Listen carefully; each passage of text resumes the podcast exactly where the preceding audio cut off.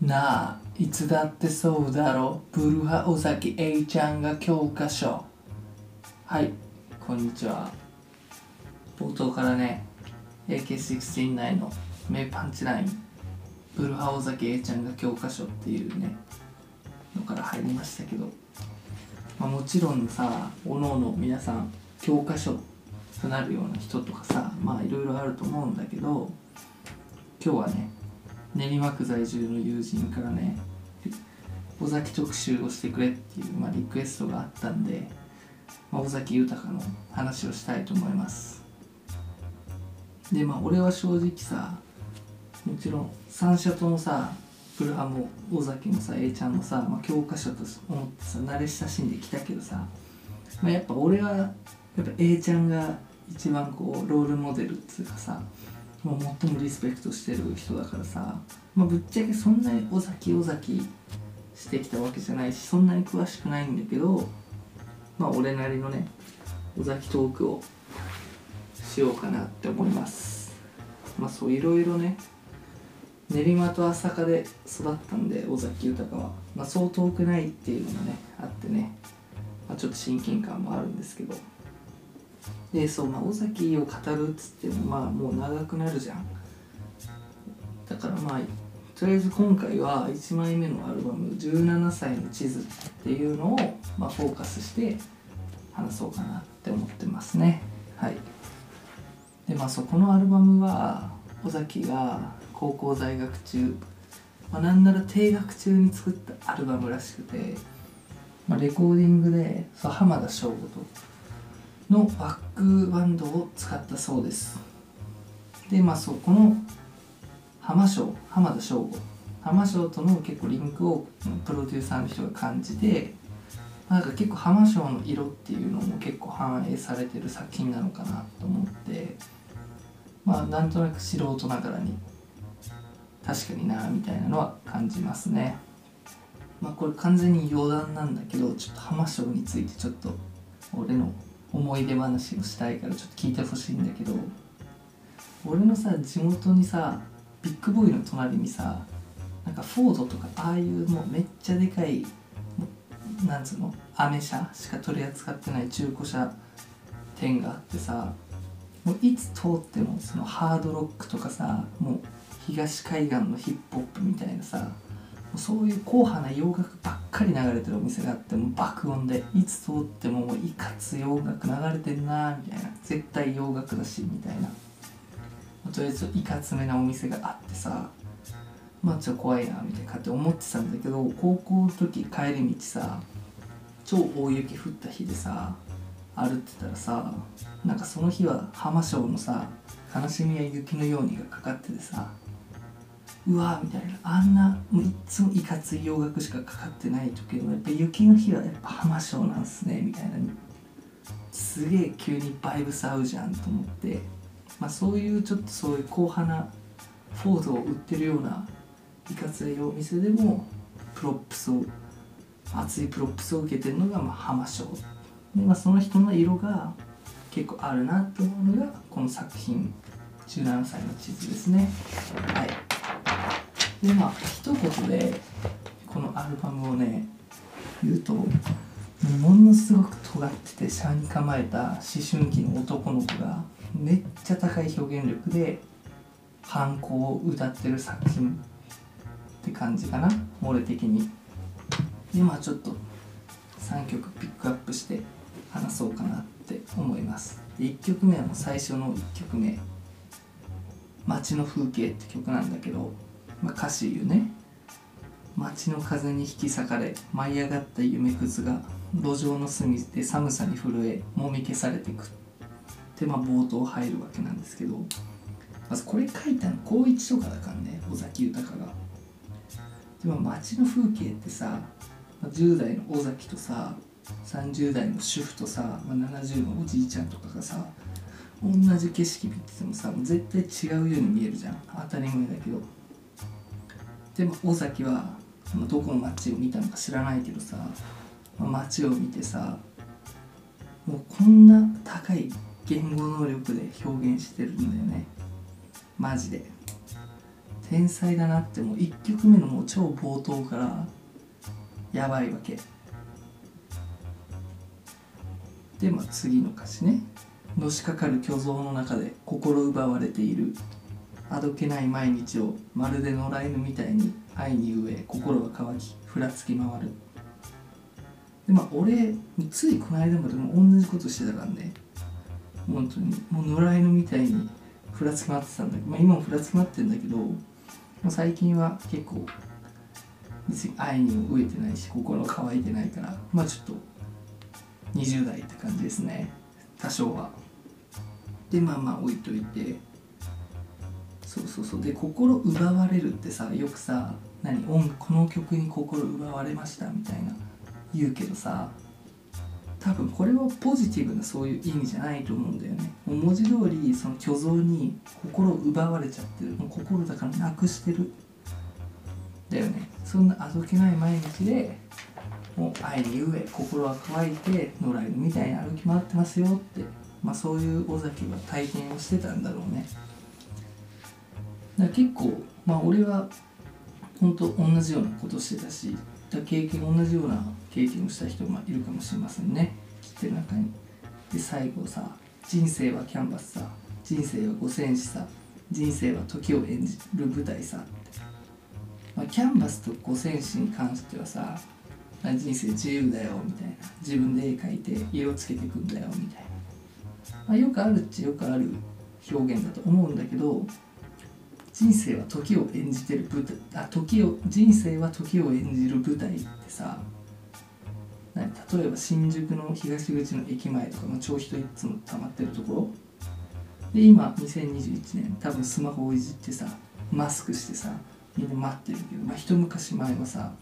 ガラケーでメールしたり電話したりさそのまポケベルとかさもっと前行くと多分掲示板とかまだあそこにもあったのかもしれないしさ。その時代とともに人の行動ってまあもう嫌顔にも変わっちゃうわけじゃん。で、要はさ街を定点観測してずっと時代をね経ながら定点観測したら確かに人生ってさ時を演じる舞台だなって思うわけだから結構一理あるしすごい表現だなと思うんだけどもそれをもう高校1年生とかでやっちゃってるわけ。尾崎さんは。もうその1曲目でもう彼がどんだけ天才かっていうのがもう見せつけられてるわけね。もうその時点でさもう名盤確定なんだけどはい。次2曲目取り上げたいのは多分知ってる人多いと思うんだけど15の夜盗んだバイクで走り出すってやつね。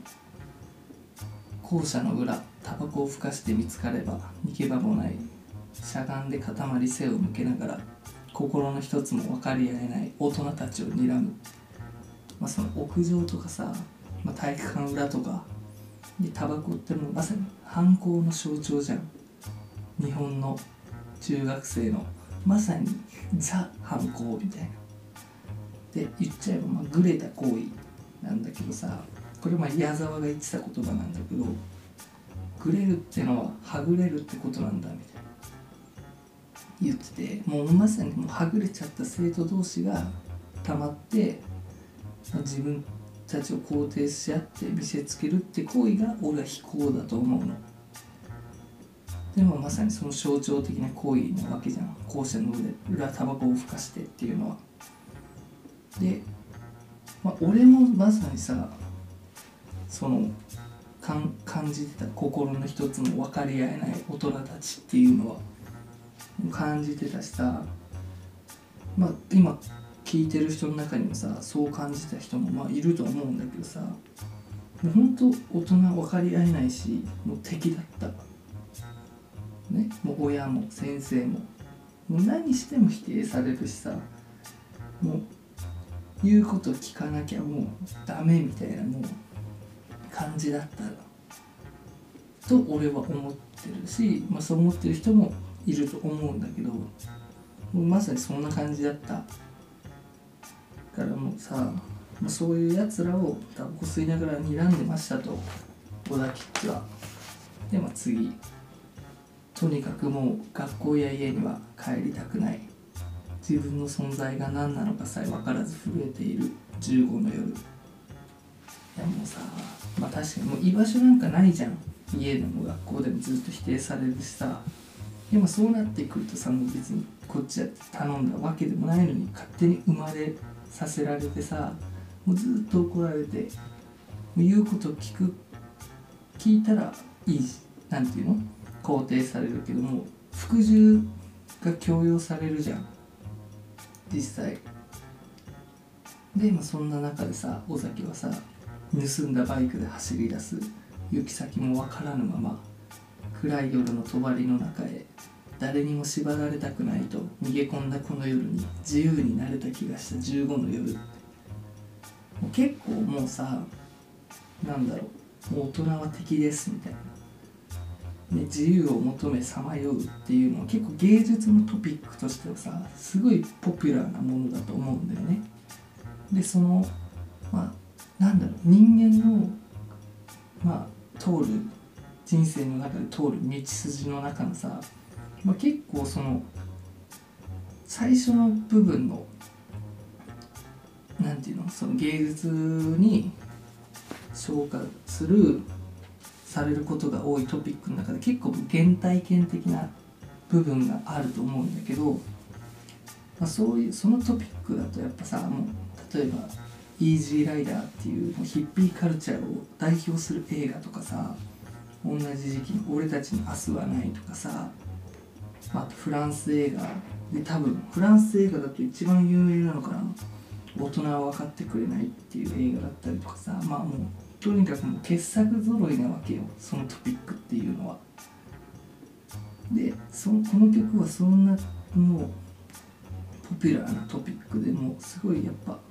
そういう傑作たちと肩を並べるくらいすごい高い次元でその鬱屈した心を描いたそんな一曲なのかなっていうふうに、まあ、僕は思いますね。すごいその有名な曲がゆえにちょっと過小評価されてる部分もあると思うけどマジの名曲だと思う俺は。でまあ最後アルバムの最後の曲なんだけど「僕が僕であるために」って曲でさ、まあ、これ俺結構尾崎の中で一番好き一番、まあ、とにかくかなり好きな方の曲なんだけど優しさを口にすれば人は皆傷ついていく僕が僕であるために勝ち続けなきゃならない。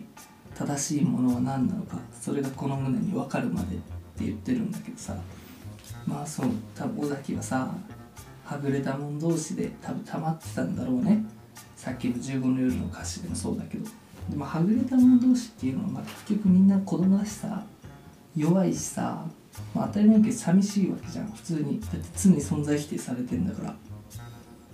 でまだそんな同士がさ溜まってたらさまあ確かに優しい優しさなんてさもう慰めでしかないしさ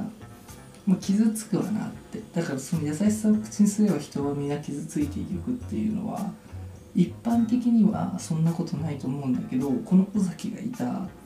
そういう集団の中ではもう間違いないことだと俺は思う。もうなめなんつうの？傷の舐め合いだし。で、まあ、そんな中でさ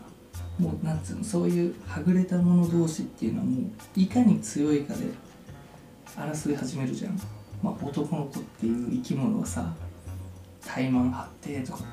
まあ、俺の地元なんか女の子も怠慢張ってたけどさまあとりあえずそういう風になっていくじゃん。でまあ特にそうやっても居場所なくてさ何か先生にも親にも認められない子っていうのはもう強さだけが明かし出したもう勝つしかないわけ。もう強さで自分の存在アイデンティティをもう保ってるんだろうね。でも尾崎は分かってるわけよ。そんなの正しくないって。正しくないって分かってるけど何？本当に正しいものは何なのか分かるのでもうとりあえず自分を保つためにも勝ち続けるしかないわけって言ってるの尾崎は。っていう、まあ、3曲取り取り上げたんだけどさもう一貫してその居場所がない家にも学校にも居場所がない10代の鬱屈した反抗っていうのをまあテーマにしてる一枚なんだよねこの「17歳の地図」っていうアルバムは。まあ、俺はさ小心者だからさ盗んだバイクで走り出すことはできなかったしさもうほんと盗んだバイクで走り出す友達を眺めながらさうわ尾崎だなと思いながら見てたけどまあ俺はそういう恋をしなかったけどさそういう恋をしなくともさ何居場所を家とか学校には見つけられずにさ、まあ、同じやつらと無償に苛立ちを慰め合ってたわけ。俺の10代っていうのは。だからすごい支えになった一枚だね。この尾崎のファーストアルバムは。そうだからまあ俺はまさにだからそう尾崎とそう遠くない感情で10代を過ごしたからさ、まあ、当然周りの人たちもさ、まあ、類は友を呼ぶからさまあ、多分そういうやつが多かった気がするし、まあ、本当そういうはぐれ者たちのバイブルだよね。で、まあ、今は俺別に普通に幸せだしさあれだけどなんていうの、まあ、あの時の鬱屈した気持ちそのすごい苛立ってたしもうクソみたいな。もう超苛立ってたとにかく。まあでも本当それが初心だしさ俺にとって。まあこれからもこの尾崎イズムっていうのはね忘れずに生きていたいなっていうふうに思ってるんですよね。でまあそうだからまあ所沢にあるさ尾崎豊のお墓参りも行ってきたしでまあコロナ禍で、まあ、これをリクエストしてくれた友達もう尾崎が生まれ育った今練馬に住んでる友達なんだけどさもうそういうストラグルの中苦しんでると思うんだよね。でまあこれからも尾崎をね心の支えにして、まあ、いつかやってやるっていうこの正しさが分かるようになるからきっと。まあそんな気持ちを持ってね乗り越えてほしいですね。はい。っていう感じが僕の尾崎話でした。まあ、ブルーハーツの話もしたいし、まあ、何より矢沢もう矢沢はもうほんと止まらないから俺は。矢沢最後かなって感じなんだけどとりあえず尾崎はこんな感じでした。バイバーイ。